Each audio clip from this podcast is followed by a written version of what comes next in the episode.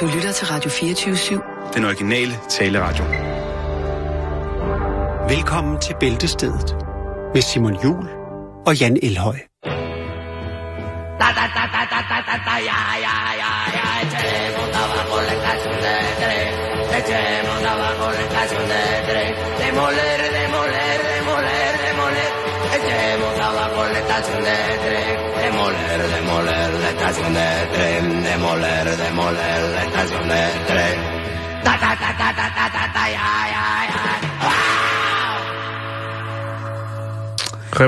Remoulade-sangen, det er jo en af vores favorites. Ja, og den vi hører, når vi surfer, når vi har vores gule Sony Walkman på og surfer. Var det den, der kørte til den reklame? Og det er ikke på nettet. Altså, den, du taler Sony Walkman Sport. Ja.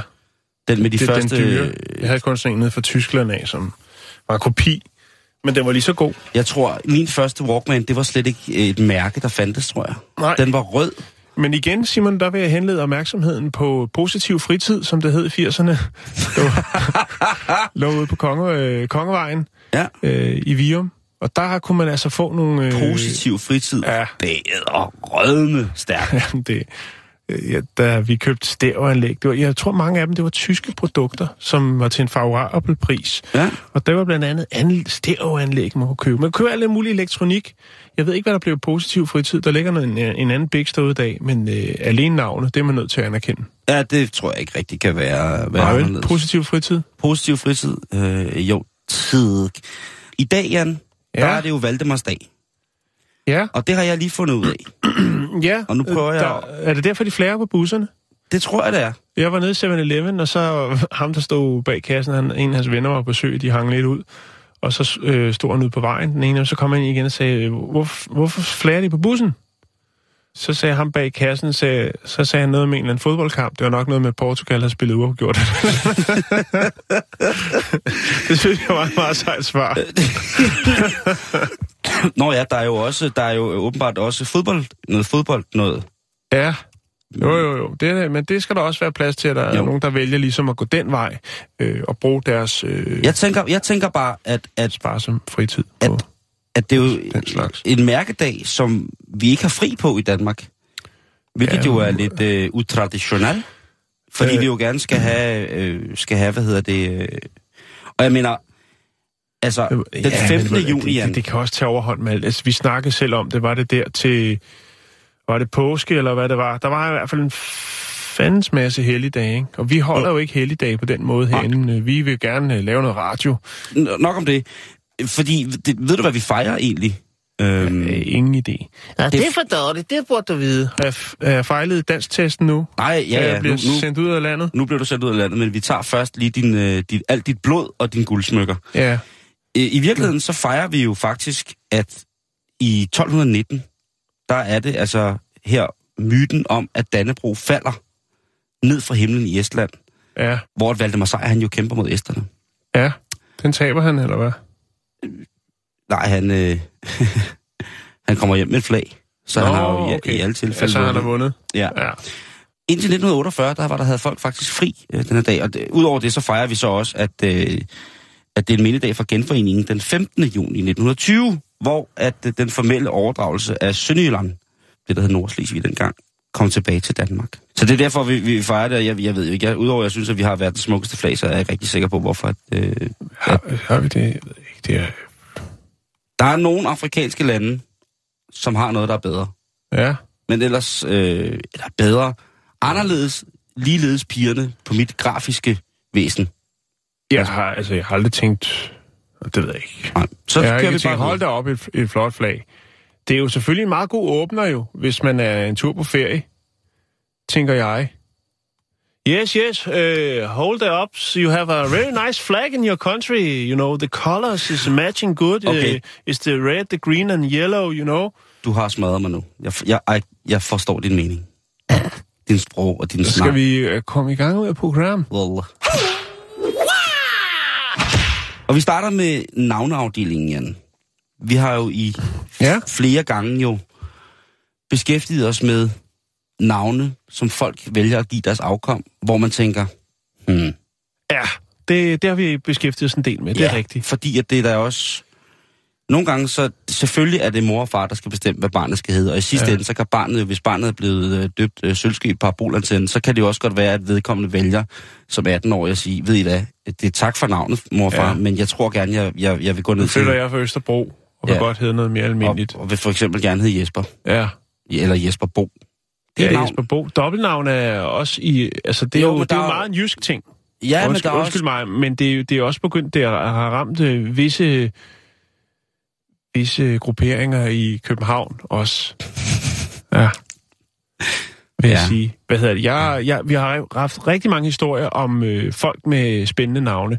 Mm. Jeg sidder lige og tænker, hvad jeg kan huske. Den eneste, jeg kan huske, det er Superman bin Batman. Det er jo også nok måske, altså Superman, søn af Batman, det er jo måske en af de allerbedste navne, der har været fremme. Men så har der jo også været mange af de her... altså, hvor der jo altså et barn, der er blevet for eksempel døbt Matas, hvilket man tænker, wow. Ja. Matas, som jo betyder noget andet, sikkert, men... Jeg vokser op til at være en god materialist. Ja, lige præcis. Jeg tænker, det er specielle sager. Men nu er der altså kommet et nyt skud på stammen, Jan. Og jeg kommer lige til at lægge lidt billeder op. New shot on the stain. Ja. Fordi nu vil jeg lige vise dig noget. Og så vil jeg bede dig om at læse navnet op. Fordi det er faktisk et navn, som jeg havde rigtig, rigtig svært ved at læse op, da jeg så det første gang. Ja, og det har du stadig svært ved. Det har jeg.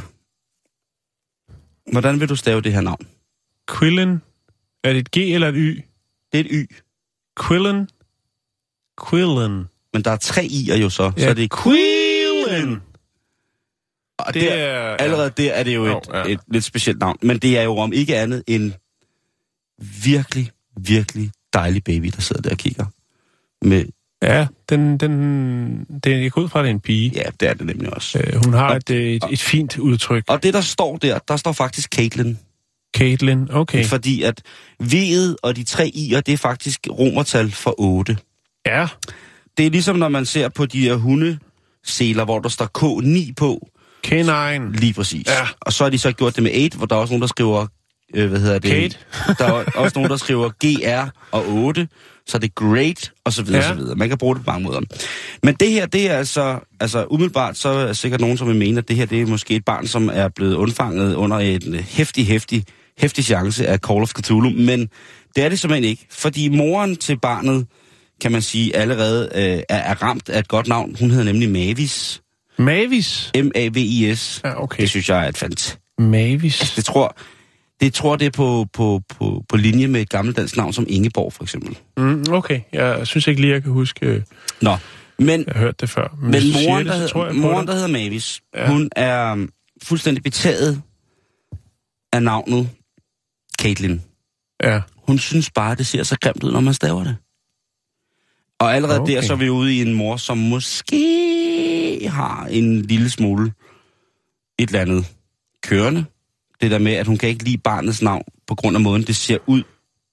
Sådan noget nomologi-agtigt. Nå, men altså, hun mener ikke, at bogstaverne K-A-I-T-L-Y-N ser godt ud sammen. Hun mener, det skaber noget uro, og det er ikke fedt. Så hendes mand, som sikkert måske var lidt træt af at høre på det her, han siger, hey skat, hvad nu, hvis vi skifter det der 8 i Caitlyn ud med et 8-tal? Så skrev de det. Det var ikke i orden, fordi at det kunne hun ikke blive døbt. Nej. For man må ikke, ligesom i Danmark, i England, døbe børn med numre i navnet. Altså, det skrevne nummer. Ja. Så sagde han har været en mand, der har været lidt vaks ved havelån, fordi hende her, hun var jo selvfølgelig ved at gå op i limning over, hun kunne kalde sit barn det, hun gerne ville, og få det døbt. Så siger han, ved du hvad, hvis vi bare skriver K, og så skriver vi V-I-I-I-L-Y-N. Kevin. Kevin! Så er den helt i orden. Og da de kom ned til der, hvor man nu skal hen for at få døbt børn, jeg ved ikke, om det er i kirken, eller om det er Fakta, eller det tager i hvert fald kun 5 minutter, så siger de, jamen, vi kan jo ikke, altså Kvilen, det kan vi jo egentlig ikke sige noget imod. Nej. Så ja, nu bliver du døbt. Kvilen. Og altså, hun kommer jo til at skulle forklare det der resten af sit liv. Og det er det, jeg tænker, at der har moren og faren måske ikke lige tænkt over det der med. Ligesom der er mennesker i gamle dage i Danmark, i de mere velansete borgerlige kredse, som det hedder, vi ved. Ja, det bedre borgerskab. Ja, der var sådan noget som dobbelt-trippelnavn jo helt fantastisk. Karl, Amalie, Frederik og sådan noget. Der hed folk jo noget ganske helt andet, ikke? Og det er jo så også blevet taget lidt igen her på det sidste, må man sige. Men om ikke andet, Caitlyn V. Altså, det synes jeg simpelthen bliver for computerspilsagtigt. Jo. Det er meget mærkeligt, og jeg synes ikke, at det hører nogen steder. Men altså, nu ved I det, at nu kan man altså, hvis man er lidt i tvivl, så kan du lave ordspillet med romertal. Det kan stadigvæk godt blive antaget som værende en tvetydig ting, men de kan ikke sige, at det i hvert fald ikke er bogstaver. Det er et kreativt input for din, eller hvad skal man sige, en videreformidling af kreativt input. Ja. Det kan du bande på, der. Ja. Jeg synes bare, at der er også kommet meget, hvor man fjerner vokalerne, ikke? Ja, det er også... det er jo modbydeligt. Ja. Jeg så lige en fra Sprite i dag. Det er sådan en ungdomssodavand. Ja. Sprite, det er street.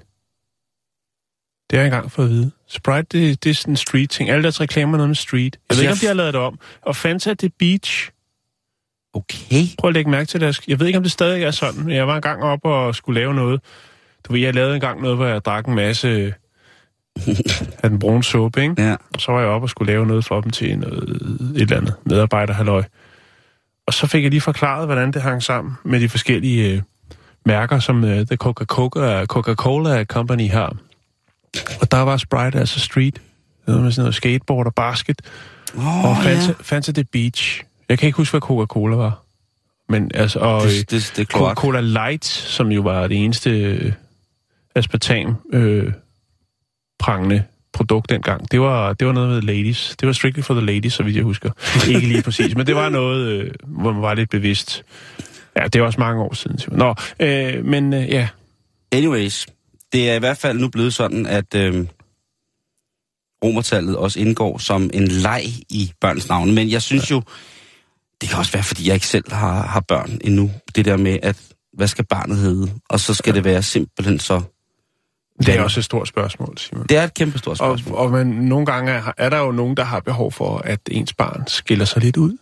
Men er det ikke noget, de skal gøre sådan en opdragelsesmæssigt, at man tænker, at de skal være gode? Men man tænker, starter man med navnet, så har man et fundament til et unikt barn. Men hvem fanden døber sin dreng Ophelia?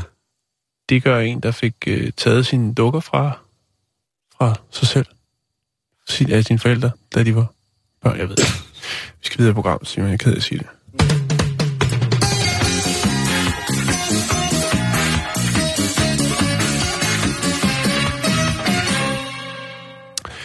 Nå, nu skal vi snakke om noget, som... og jeg har lagt det på bordet nu. Nu synes jeg ikke, at joken, den var... Eller drilleriet med ordet avocado kan trække mere. Jeg har jo brugt en rum tid på at sige advokado, og det er der jo kommet mange sjove Facebook-kommentarer på. Men nu skal jeg nok lade være, Simon. Vi skal snakke om avocado. Ved du hvad, du må sige det lige, som du vil overfor mig. Jeg forstår godt, hvad du mener. Men det er jo drillerier, Simon. Ikke? De mobber dig? Nej, det gør de ikke. Der er bare nogen, der har for meget fritid og fokuserer på på nogle ting, som... Ja, det er også lige meget. Nu skal vi høre. Vi skal snakke om avocado. Ja. Vi skal til New Zealand, og der er noget med de avocadoer dernede. Sagde jeg avocado? Nej, sagde jeg avocado. Og det er simpelthen, at det sorte marked, Simon, det er ved at eksplodere, når det kommer til avocado. Der er skyhøj efterspørgsel i New Zealand på krokodillepæren, som den også bliver kaldt. Det er ikke kun lokal, men også international efterspørgsel. Og det har altså givet ny næring, nye leveveje til kriminelle folk i New Zealand. Der er simpelthen startet en ny bølge af kriminalitet. Det, jeg lige skal have med her, det er, taler du om, at der er mangel på avocadoer? Ja, det er der, Simon. Var det dog forfærdeligt? Jeg spiste avocado i går. Det er en dejlig spise, men det kan vi lige vende tilbage til. Lad os lige få skudt historien ud over rampen, og så kan vi jo tage lidt løs snak omkring vores fascination og prissættelse af skov og smør. Ja. Siden januar, der har der altså været tæt på 40 store tyverier fra forskellige avocadoplantager i det nordlige New Zealand. Wow. Der er mere end 350 planter, eller træer, eller hvad det nu er, afgrøder, som er blevet stjålet. Og det her altså smadret priserne, fordi at man nu står over for en efterspørgsel. Mange af de her avocadoer, de ender på det sorte marked, Simon. Og det har selvfølgelig gjort, at hvis man vil erhverve sig en lovlig, altså en med et godkendt serienummer. Nej, hvad hedder det, hvis man vil have... Hvis man de har slippet stillenummeret af avocado. Hvis man vil betale, hvad det koster for at nyde en avocado, så er vi altså oppe i noget, der hedder 28 kroner. Og det er på landsplan, Simon.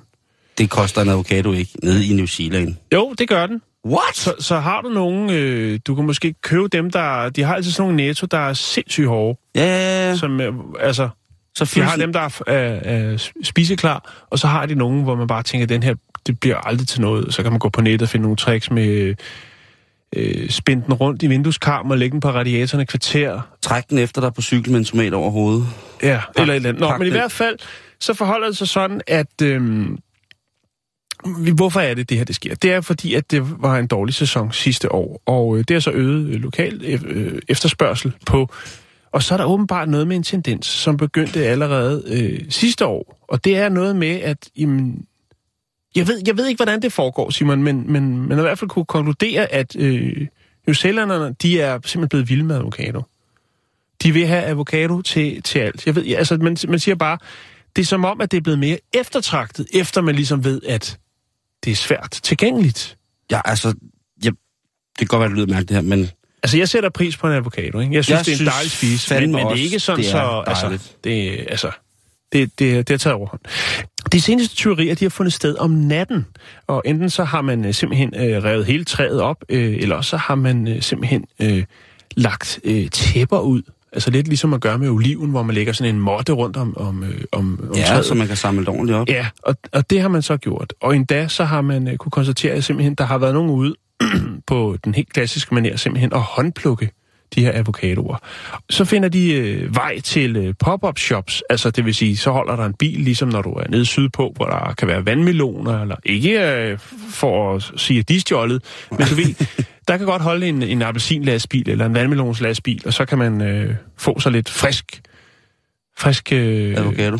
Ja. Pusher avocado. Ja, eller så, avocado. Man har også, især i Auckland, der har man altså simpelthen kunne se, konstatere, at der nok... Altså, det er jo svært at bevise, om det er stjålet avocadoer, men der er i hvert fald en del sandwichbutikker og nogle sushi-butikker, altså restauranter, hvor man har set, der har de godt nok avocado, hvor de får dem fra. Man har ikke været inde, og det er også svært at bevise. Men man har bare konstatere, at der åbenbart nu i underverdenen sker noget, og der er altså nogen, der hopper i elefanthugen og kører ud i nattens mulm og mørke og høster. Tænk, hvis vi fik det på samme måde med roer i Danmark. Ja. Eller jordbær. Jeg kender nogen, som har majsmarker. Ja. Og de majs, de har svært... Spisemajs eller fodermajs? Jamen, det er jo fodermajs. Problemet er, at folk tror, det er spisemajs. Ja. Og det er noget... Og det bliver altså noget, det bliver en anden form for polenta, man får lavet, når man laver det af sådan en lidt grovere eller anden form for sammensat majs, end hvis man bare får den, man kan komme på grillen, ikke? Jo. Må jeg sige. Men altså vildt, at avocadoen er gået. Jeg prøvede lige at finde kilopriser her nu.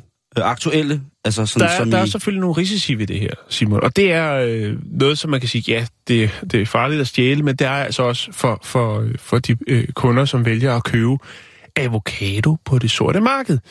Der er selvfølgelig dem, der vil være umodne. Så vil der jo være nogen, der er sprøjtet for nylig, som stadigvæk bærer toksiner på skallen. Men det er fristende, fordi at profitten, den er stor. Men der er nu, hvad skal man sige, hende, som er chef for New Zealands advokadoproducenter. Der er en sammenslutning. Hun hedder Jens Scholler, Ikke Scholler, men Schollare. Hun hedder Jane Scholler for noget. Ja, det gør hun. Meget, meget simpelt. De har simpelthen de har fokus på det og prøver at reducere tendensen til tyveri ved at have, lidt vagtværn og noget forskelligt. Det kan jo godt blive en farlig affære jo, fordi hvis folk er drevet af berigelseskriminalitet, så kan det godt være, at de tyrer til våben eller andet. Og hvis du bare er en landmand, så er det ikke sikkert, at du ønsker den konfrontation. Men stadigvæk, det er dit levebrød. Ja. Det er sådan set det, Simon. Det var lige, hvad jeg kunne finde. Det er jo, vi har snakket om det før, og det er jo ikke kun i mexikanske og sydamerikanske køkken, at man jo sætter pris på en avocado i maden. Der er kommet en tendens herhjemme. Den har været her et stykke tid, og det er de sociale medier, hvor folk simpelthen på et tidspunkt tænkte, jamen, den er god for meget, ikke? Den indeholder jo, den indeholder jo 20 vitaminer og mineraler. Det er en sund spise. Også en lidt fed spise, men den er fed på den fede måde. Og det er der jo så mange af de her bloggere, de her, som, pumper deres Instagram-profil med lækker mad, Lige viser, nu kører jeg skyr med en Fairtrade mysli på toppen og lidt økologiske bær. Altså, jeg poster fandme meget mad på min Instagram. Jo, men du er jo også en madkondisør. Det er arbejdsrelateret. Det andet, det er hey, se mig. Og der har der altså været en tendens til, at folk, de begyndte på Instagram blandt andet, og pumpe billeder ud med avocadomader. Ja, hvad fanden var det? Det er noget tid siden, jeg så sådan en artikel med det der med en oversigt over, hvor mange... Ej, det var sjovt. Ja, det har været sådan en trend, ligesom lidt med skyerne og hvad der nu ellers har været havtorn. Og det er åbenbart, at den, altså, det er en tendens, der har været i USA for et par år siden, som så nu har ramt Danmark med fuld skrue. Jeg ved ikke, jeg har ikke lige haft tid til at gå på Instagram og søge på hashtagget lækker avocadomad. Men det findes derude, Simon. Og faktisk så er det blevet så stort, så at også mange caféer og restauranter, ja selvfølgelig i København, har tænkt, der er potentielle kunder i at lave en avocadomad, så derfor så går vi i gang med det. Og der fandt jeg så en artikel fra Metro Express, hvor der simpelthen er nogen, der har været ude for ligesom at lave en anmeldelse ellers, altså på avocadomader rundt omkring i København. Det er løgn det her, Jan. Ja. Der er 60 opslag på Instagram med hashtag avocadomad. Ja, og der er sikkert også, hvis du går i dybden, så findes der sikkert også alt muligt andet. Det er bare med det hashtag. Der er hashtag, 3.458 opslag med hashtag bare avocado. Ja. Og der skal jeg da altså lige love for... Må jeg lige prøve at se, om det kan noget? Må jeg se? Har du et billede? Det her, altså vil du se avocadomaderne? Ja, det vil jeg da. Jeg vil godt lige se, hvordan det egentlig tager sig ud. Så kan jeg fortælle dig, at... Ja, det er godt. Der er altså, her er der en, der har... Ja. Du kan lige fortælle færdigt, så kan jeg beskrive, hvad jeg ser rent gastronomisk her på de her billeder. Og det er jo sådan så, at når man jo om en 50 år jo vil kunne lave en online... stamtræsforskning, hvem er mine forfædre, så vil man jo kunne gå ind og se, at ens tip-oldemor jo har haft en stor passion for at lægge billeder op af avocadomader, blandt andet. Det vil jo være muligt til den tid, Simon, når du skal i gang med slægtsforskning. Du vil jo vide rigtig, rigtig mange ting, som man ikke jo kan finde ud af i dag ved den gode, gamle, analog slægtsforskning. Det er tankevækkende. Nå, men i hvert fald, så er der er et sted... En café, hvor det morgenmadsbrunchsted, der hedder Vi mødtes gennem roden. Og der kan man altså få en avocadomad til 40 kroner. Og så oven i hatten kan du få økoægge med brød til en 20'er og stempelkanden kaffe til en 50'er. Ej, hvor dejligt. Ja, så er der Original Coffee, der...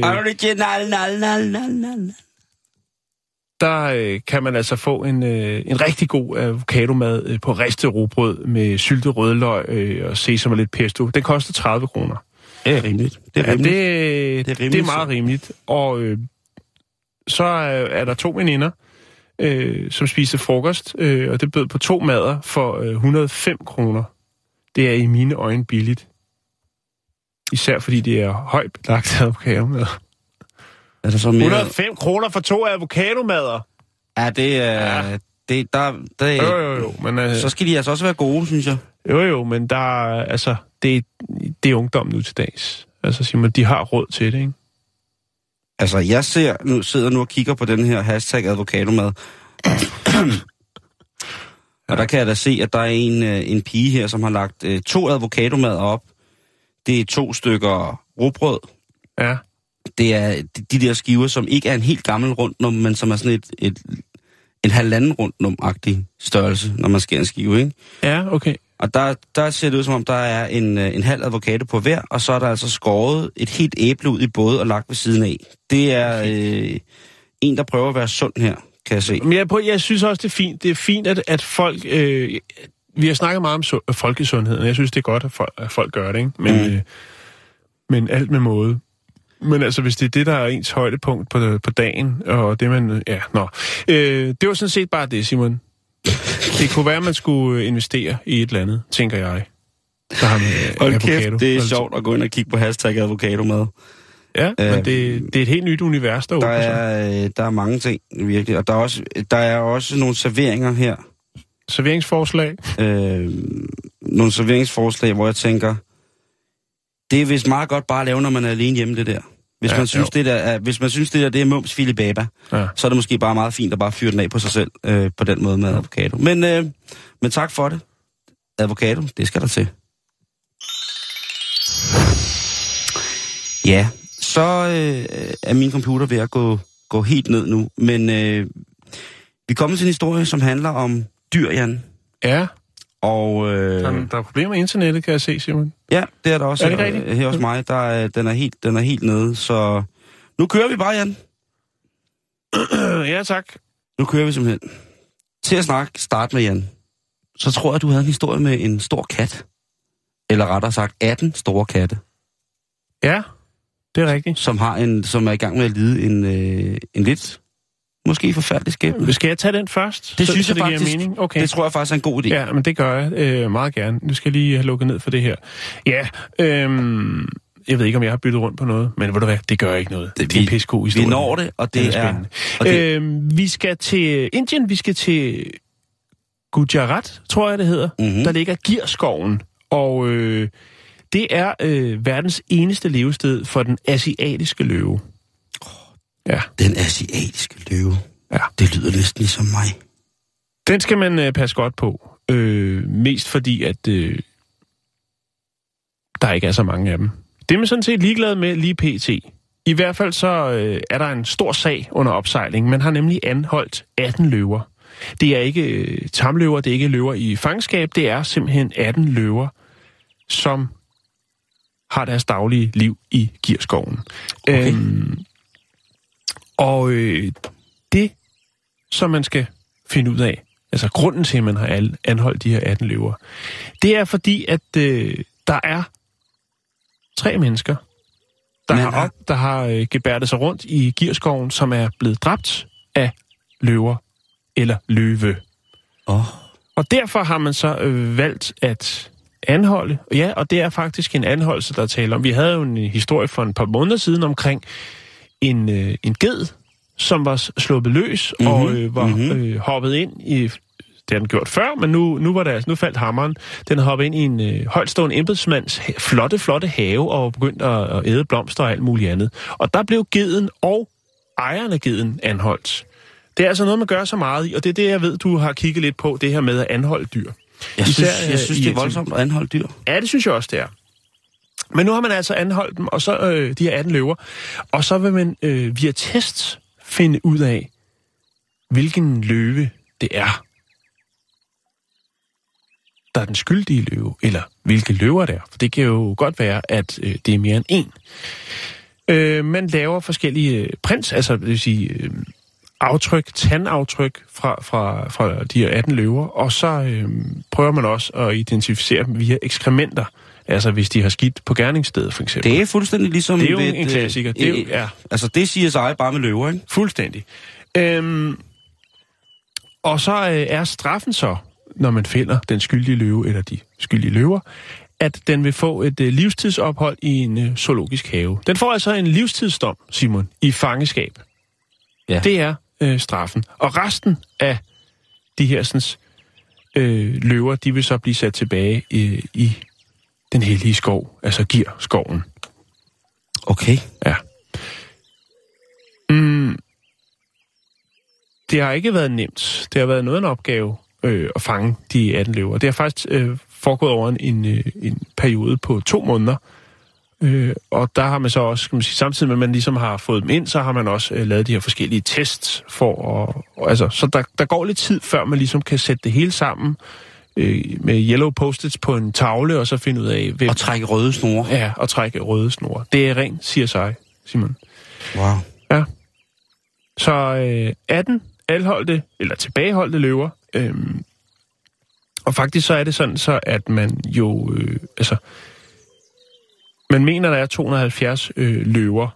Jeg ved ikke lige, hvorfor man så har, altså, lige har valgt de 18, om de har haft en form for mistænkelig adfærd, eller hvordan der var ledes.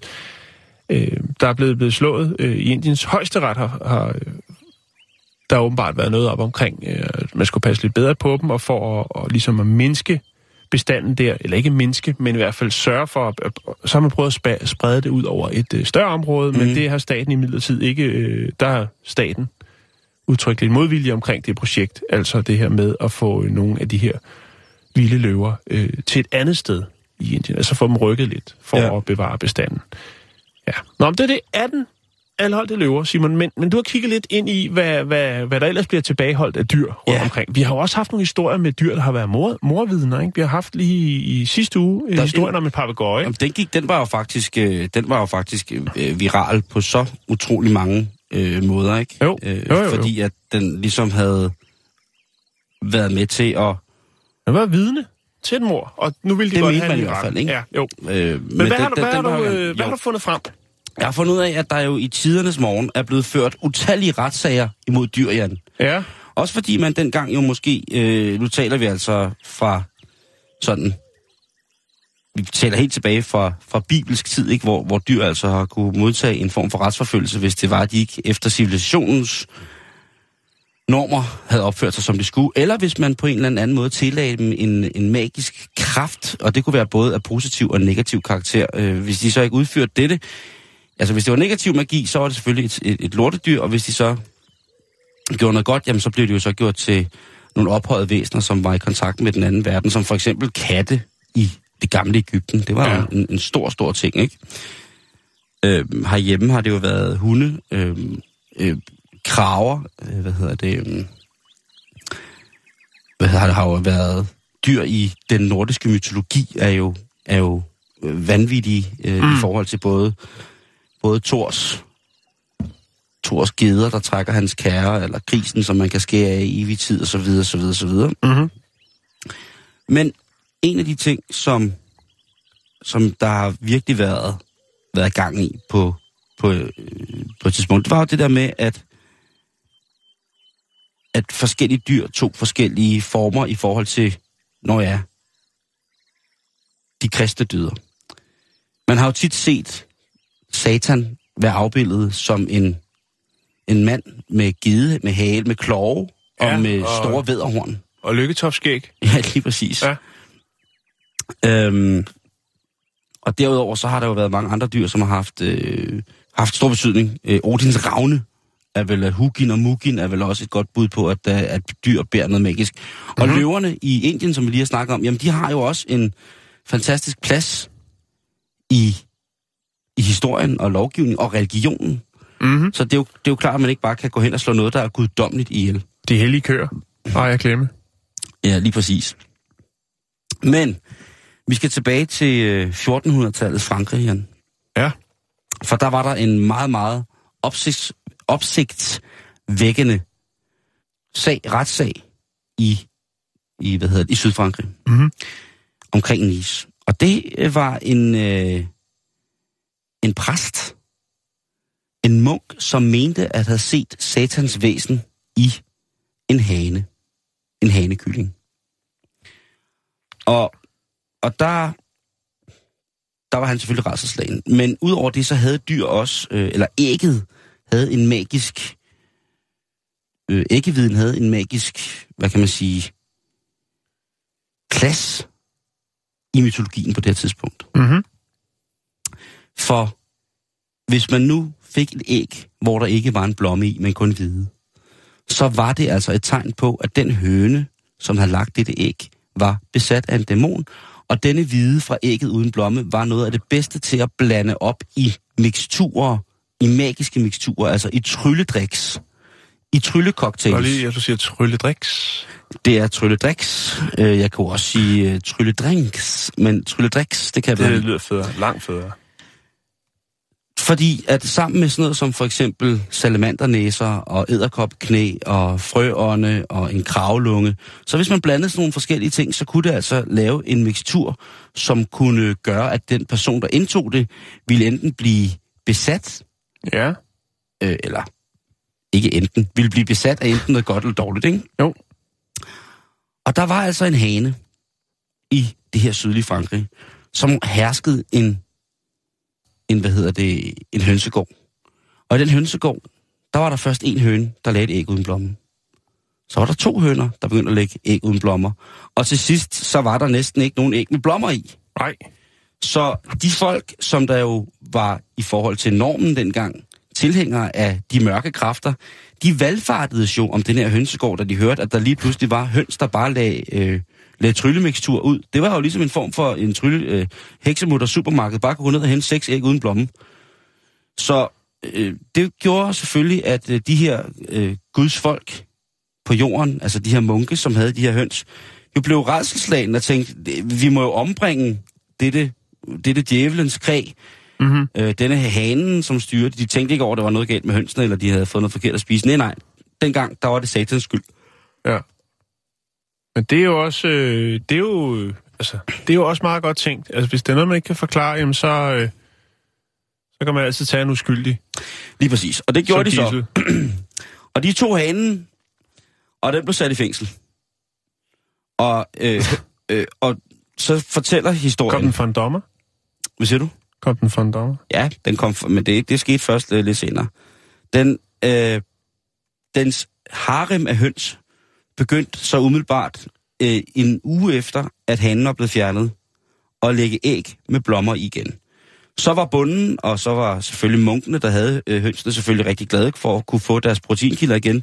Og så kan man så sige, at porteføljet af troldkvinder og heksemænd selvfølgelig måske har været en smule skuffet over, at de ikke kunne få mere af de her magiske æggevider uden blomme i. Ja.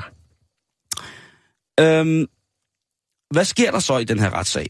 Jo, der sker simpelthen det, at overhovedet i kirken, i klostret, idømmer den her hanekylling og skulle gå alene indtil dens dages ende. Og i midlertid, så skulle der så sættes en ny hane ind i hønsegården. Ja. Og som sagt så gjort. Men... Ved du, hvad der sker her, Jan? Nej, men jeg vil meget, meget gerne vide. En morgen, da de glade hønsemunke står op for at gå ned og hente noget dejligt æg, måske til en fræk omelet, en hellig omelet, så går de jo også forbi buret, hvor at den satanshane, den skulle opholde sig. Men det gør den ikke. Satanshane. Satanshane er blevet bortført, Jan. Nej. Jo. Og ved du hvad? Nej. Man finder den aldrig. Satans cock is gone. Det kan være, den er gået hjemmefra i nedtryks sindstilstand. Men derudover så er der altså også i Indien er der en historie, som så måske er knap så betryggende, men det er altså en mand, som bliver gift med en barnebrud. Hun er 12 år, anslår man, at de bliver gift. Og på et tidspunkt, så henvender manden sig til en dommer. Ja. Ikke engang en præst eller en læge. Han henvender sig til en dommer og siger, han vil gerne have sin unge kone dømt.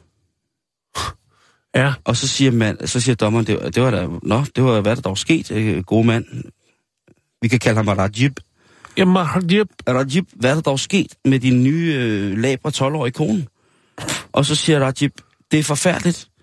For hun vil hellere have sex med vores ko, end med mig.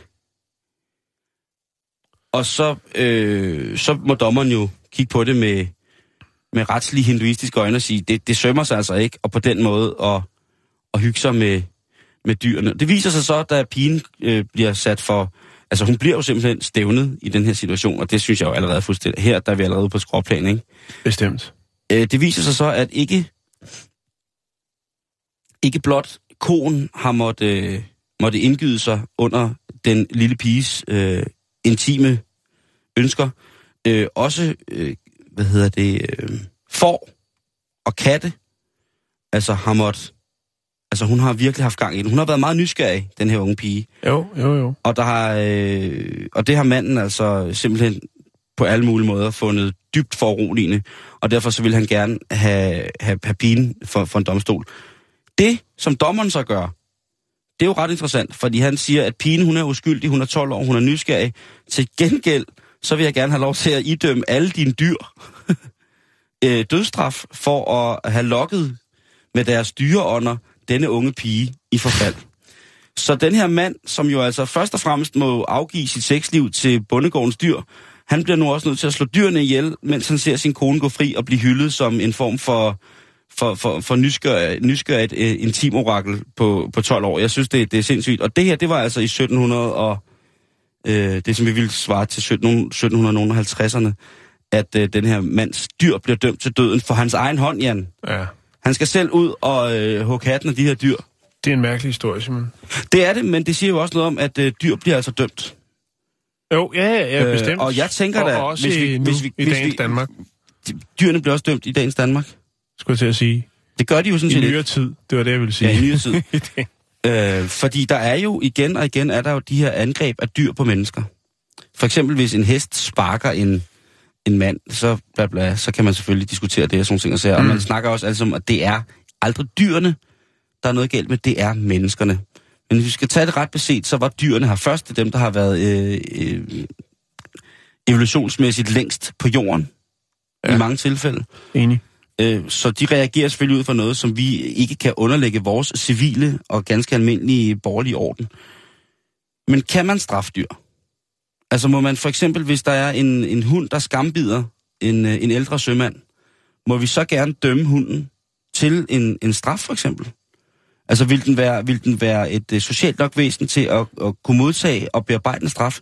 Jeg er ikke overbevist om det, men der er jo nogle mennesker, der mener, at... Vi har jo en ny hundelov, ikke? Det er rigtigt. Der er jo... Det er et skridt på vejen. Hunde bliver ikke sat for en dommer.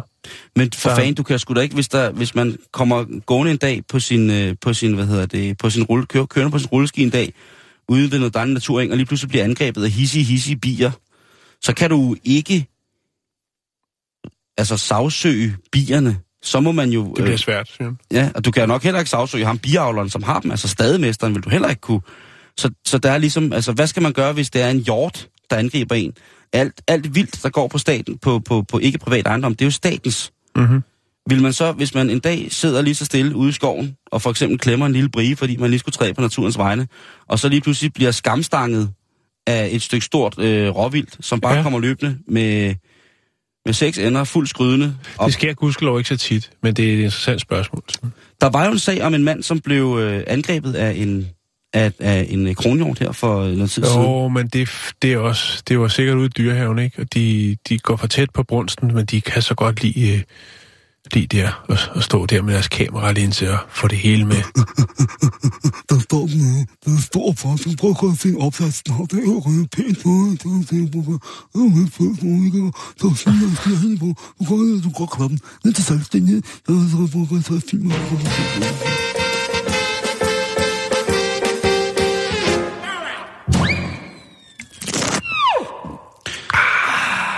Må du være?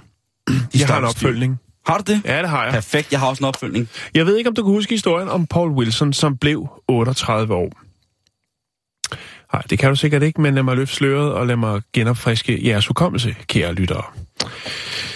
Paul Wilson, han skulle have sig noget dejlig indisk mad, og det fik han fra det sted, eller spiste han nød fra det sted, der hedder India Garden Restaurant. Det ligger i North Yorkshire. Nej, det var den her forfærdelige allergiske historie. Og Paul Wilson, som har nøddeallergi, bad jo selvfølgelig om en nøddefri kaj, men fik en tikki masala-indholdende jordnødpulver. Og det gjorde så, at han fik et anafylaktisk anfald, eller chok, og det døde han af. Hans forældre, altså Paul Wilsons forældre, de var selvfølgelig rystet over det her, og jo ville have ejeren af restauranten dømt. Ejeren hedder Mohammed Zaman, og han fik faktisk en dom for manddrab. Det fik han i maj, og okay. Dommen den lyder på 6 år for manddrab. Wow. Det var helt tilbage i januar 2014, at Paul Wilson, han altså fik den sidste tikka masala. Det er jo så først efter dommen, blev også sagt her i maj, at ligesom at pressen hiver fat i den her historie igen. Og så er det jo så, at the show must go on. Så derfor så kan man sige, selvom Mohammed Zaman, som ejer restauranten, og også er den skyldige, i hvert fald om der bliver dømt for det, ja. Så må showet gå videre, og restauranten eksisterer stadigvæk. Men man er selvfølgelig godt klar over, at når man får en del presseopmærksomhed af negativ karakter, så er man jo nødt til, der har sikkert også været, altså så vidt jeg kan se, så er der blandt andet Emma Foster, som spiste en gang hver uge på restauranten, og det har hun gjort i 5 år. Hun ønsker ikke at indtage måltid mere, måske mere som statement, eller altså... Ja. Der vil jeg sige, der hører jeg hende. Ja. Og hun har blandt andet henvendt sig til pressen. Og det har hun simpelthen, fordi at for ligesom at holde på de kunder, der nu er blevet tilbage, så har man valgt at formulere en e-mail, som man har sendt til de faste kunder. Og her der er man selvfølgelig sådan, som man siger, der skriver man, og lad mig fortælle dig, hvad de skriver. Vi er virkelig kede af begivenheden, som jo desværre fik et tragisk udfald af, at Paul Wilson mistede livet.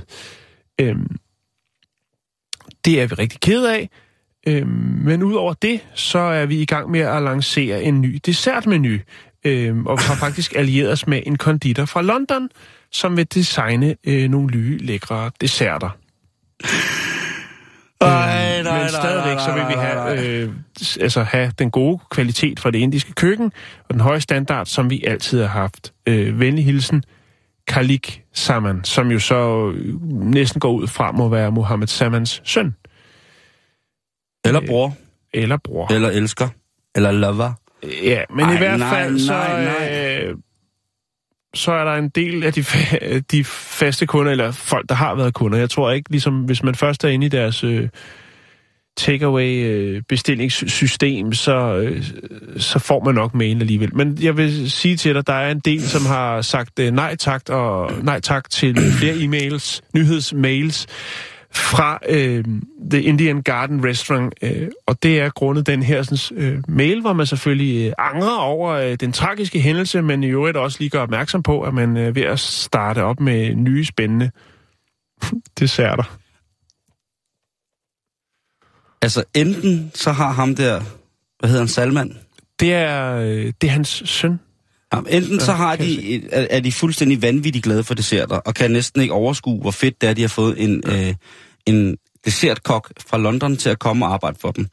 Ellers så er de i så utrolig dårlig forfatningsmæssig stand, at man næsten ikke kan tænke sig noget værre. Tænk at beklage en gæsts død på grund af ens eget fuck-up, og så dernæst prøve at sælge en kage. Ja. Jeg ved sgu ikke, hvad jeg skal sige til det, Jan. Jeg må sgu indrømme, hende der havde spist der hver dag en gang om ugen i mange år, jeg kan faktisk godt forstå, hvis hun siger, ved hvad, enough is enough. Ja, og eller hun har også Emma Foster, hun har valgt jo så at videresende den her mail til nogle engelske aviser. Ja. Det er ikke godt. Nej, det er ikke så heldigt. Men, og jeg ved godt, det er sikkert ikke faldet af god jord. Han skal have point for at prøve. Ja, det kan der jo egentlig godt være noget om. Et eller andet sted, ikke? Jo. Men han er måske også en lille smule desperado.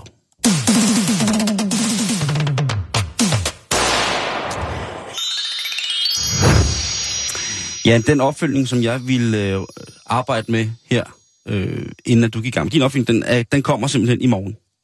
Til gengæld, så vil jeg gerne lige... Hvad er der los? Ja, det er internettet, der driller. Det er internettet, der driller, ja. Men jeg har selvfølgelig en backup-historie, som handler om en billig båd. Der er jo ikke noget, som i dag... En billig båd? Ja, der er jo ikke noget, der som i dag klinger af en bevidst lifestyle-type, hvis man har en husbåd. Ja, jeg gad godt at have en husbåd faktisk. Mm, det vil også klæde dig. Ja. Du vil være en god kaptajn. Kaptajn Jan, det synes jeg er rigtig, rigtig fint. Men det er det med de bådpladser der, det er fandme blevet dyrt. Men, det er en anden snak, men det kunne jeg godt tænke mig. Og så skal man jo anskaffe sig en båd, ikke? Så har man en gammel slæbebåd eller noget, som man, der fylder i haven. Så skriv til mig, så skal jeg nok tage mig godt af den. Nå, så er det sagt. Og det er lige præcis en, der har en gammel båd liggende, Jan. Ja. Som vi skal snakke om. Og egentlig så er det er jo aldrig ikke sjovt at kigge på, hvad folk de prøver at sælge. Det har vi jo også stor glæde af, når vi kommer med gode råd op til jul, omkring hvad folk kan erhverve sig ganske gratis. Ja, eller ganske billigt. Mm. Og der er jo nogle artikler, det der med, hvad har folk liggende. Der er jo nogle af de der åbenlys sjove, som kunne være mand død 40 km elektrisk togbane til salg med tunnel og rådhus. Så, eller, du ved, så er der de, der gør det selv tilbud, hvor man tænker, at der er jo ikke noget at gøre på selv. Man skal jo gøre alt selv, hvis du overhovedet skal ind i det her. Ja. Men der er altså, du ved, jeg fandt en artikel, der hed Drømmehus til salg. 1200 kvadratmeter grund, byggemodnet og klorkeret. Værsgo at bygge. Mm. Og så står der til sidst, PS, giftgrund. Ja. Hvordan er byggemodet? Jo, men altså. Det, sådan også billigt. Jeg troede ikke, det kunne lade sig gøre, men det kan det åbenbart. Men på eBay, Jan, der er simpelthen en mand, der sælger et stykke husbåd. Et stykke kanalbåd. Du har set båden. Ej, ja. Sådan en lang, smal båd. Eller smal er det jo ikke engang, men det er jo simpelthen et hus, som bare flyder. Det er sådan noget, man kan tage på kanalferie i Holland og i Frankrig. Og sådan. Det skulle være simpelthen så dejligt, ikke? Ja. Og den er altså til salg til 600 pund. Hvilket jo altså er... For en husbåd? Under 6.000 kroner, ja. Det er billigt. Og det er en... god pris. Den er købt for 3 år siden. Ja. Den er bygget i Harbour Marine i 1979. Så han er en af de her, det klassiske en, der har en drøm, en vision om at bygge noget selv, gøre det selv. Og så er det jo tit sådan, når man så finder ud af, hvad det rent faktisk er i det, at arbejde, hvad omfanget er, så går man kold, og så må man videre. Er det sådan, det forholder sig? Den var sat, den var restaureret og klar til at, ligesom, at bygge op indeni. Nu siger du var? Ja, fordi at den her dejlige båd, den her dejlige kvinde, hun er gået til bunds. Ja. Så her er der altså en mand, der sælger en sunket båd. Han sælger en sunket båd til den nette sum af 6.000 kroner. Men det koster vel også en del at få hævet den op til overfladen? Det tror jeg. Og så han indrømmer også blankt, han aner ikke, hvorfor den er sunket. Han skriver i salgsannoncen, at han har snakket med nogen på kajen, om at det måske var en bundprop, der var røget under en vinterstorm. Han har imidlertid ikke tjekket det, så han aner ikke, hvorfor båden den er sunket. Han er givet op. Det kan være, der bor en kæmpe stor kødædende bæver nede i hans båd, som har gnavet sig ind igennem stålskroget og nu bare ligger og hygger sig. Han er, med andre ord, han er rimelig ligeglad. Det, der så er rigtig, rigtig sjovt, det er så, hvis man går ind og læser kommentarsporet. Der er jo tit, man kan stille spørgsmål på eBay til dem, der sælger. Og der, er der blandt andet en, der synes, han er utrolig sjov, har spurgt, om der er, bad i et badeværelse på båden, ikke? Ja. Så er der en, der spørger, om der er akvarie. Altså, om han har haft erfaring med akvarier. Ej.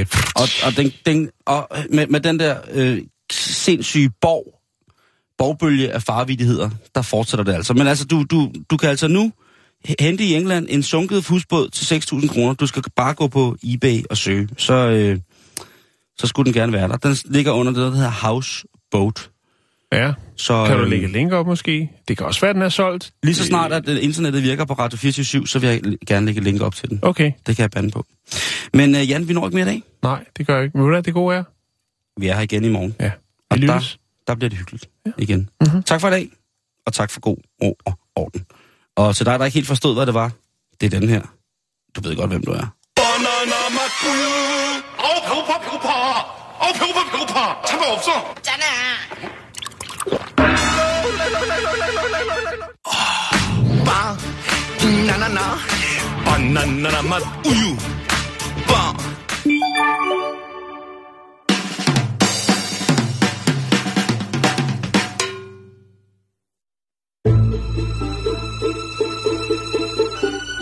Du lytter til Radio 24-7.